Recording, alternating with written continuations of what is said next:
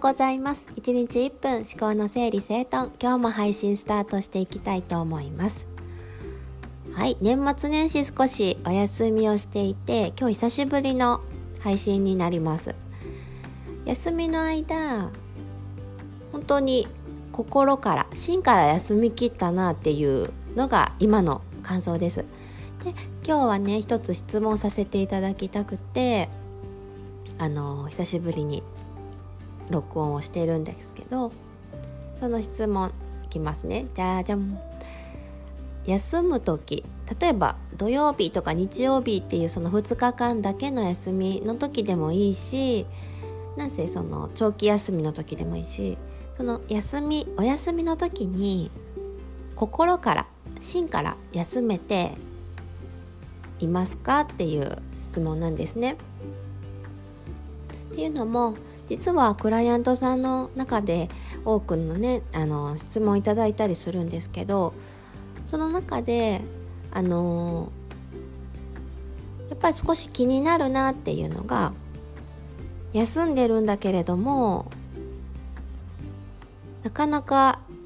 例えば、うん、ブログが上げれなかったなとかやりたいことができなかったなって思うんです。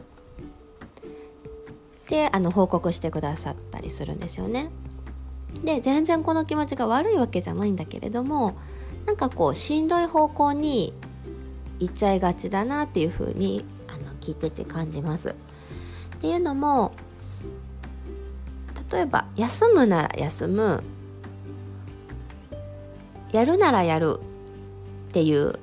まあ言ってしまえばはっきり言ってしまえばその2つなんだけれどももう物理的に家族もお休みでその状況がどうしようもないできない自分でコントロールすることができないことなのであればもうその日は家族と一緒に遊ぶとか休む時間って自分で決めてしまう。ででもどうしても2時間だけ自分はこれをやりたいということがあるならば家族にお願いしてその時間は確保できるようにするとか例えばものすごくものすごくそのその時はハードルを低く設定するっていうのはすごく大事なことなんだけれどもやっぱり自分でコントロールできることとコントロールどうしてもできないこと自分の力ではどうにもならないこと。うん。例えばなんだろう。そうだな。最近で言えばそのやっぱり国が決めた緊急事態宣言なんかもそうだし学校の学校からのお達しルールでまあ、自分が何か意見をすることで本当に変わることが、まあ、学校単位だったらもしかしたらあるかもしれない。から諦める必要はないかもしれないんだけれどもやっぱりもう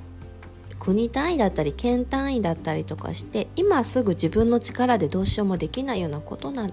ことに対してはむやみやたらにその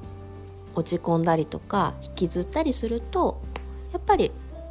時間って有限だしすごく大事なのでや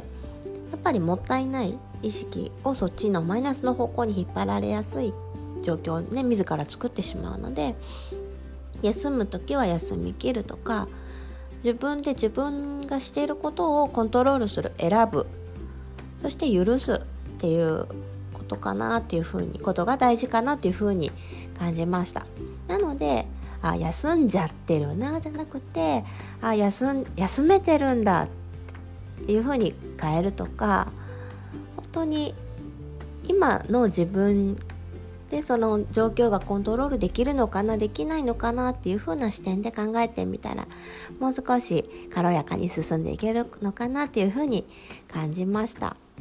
はい。では今日もね口角をキュッと上げてご機嫌に一日過ごしていきましょう。ではでは。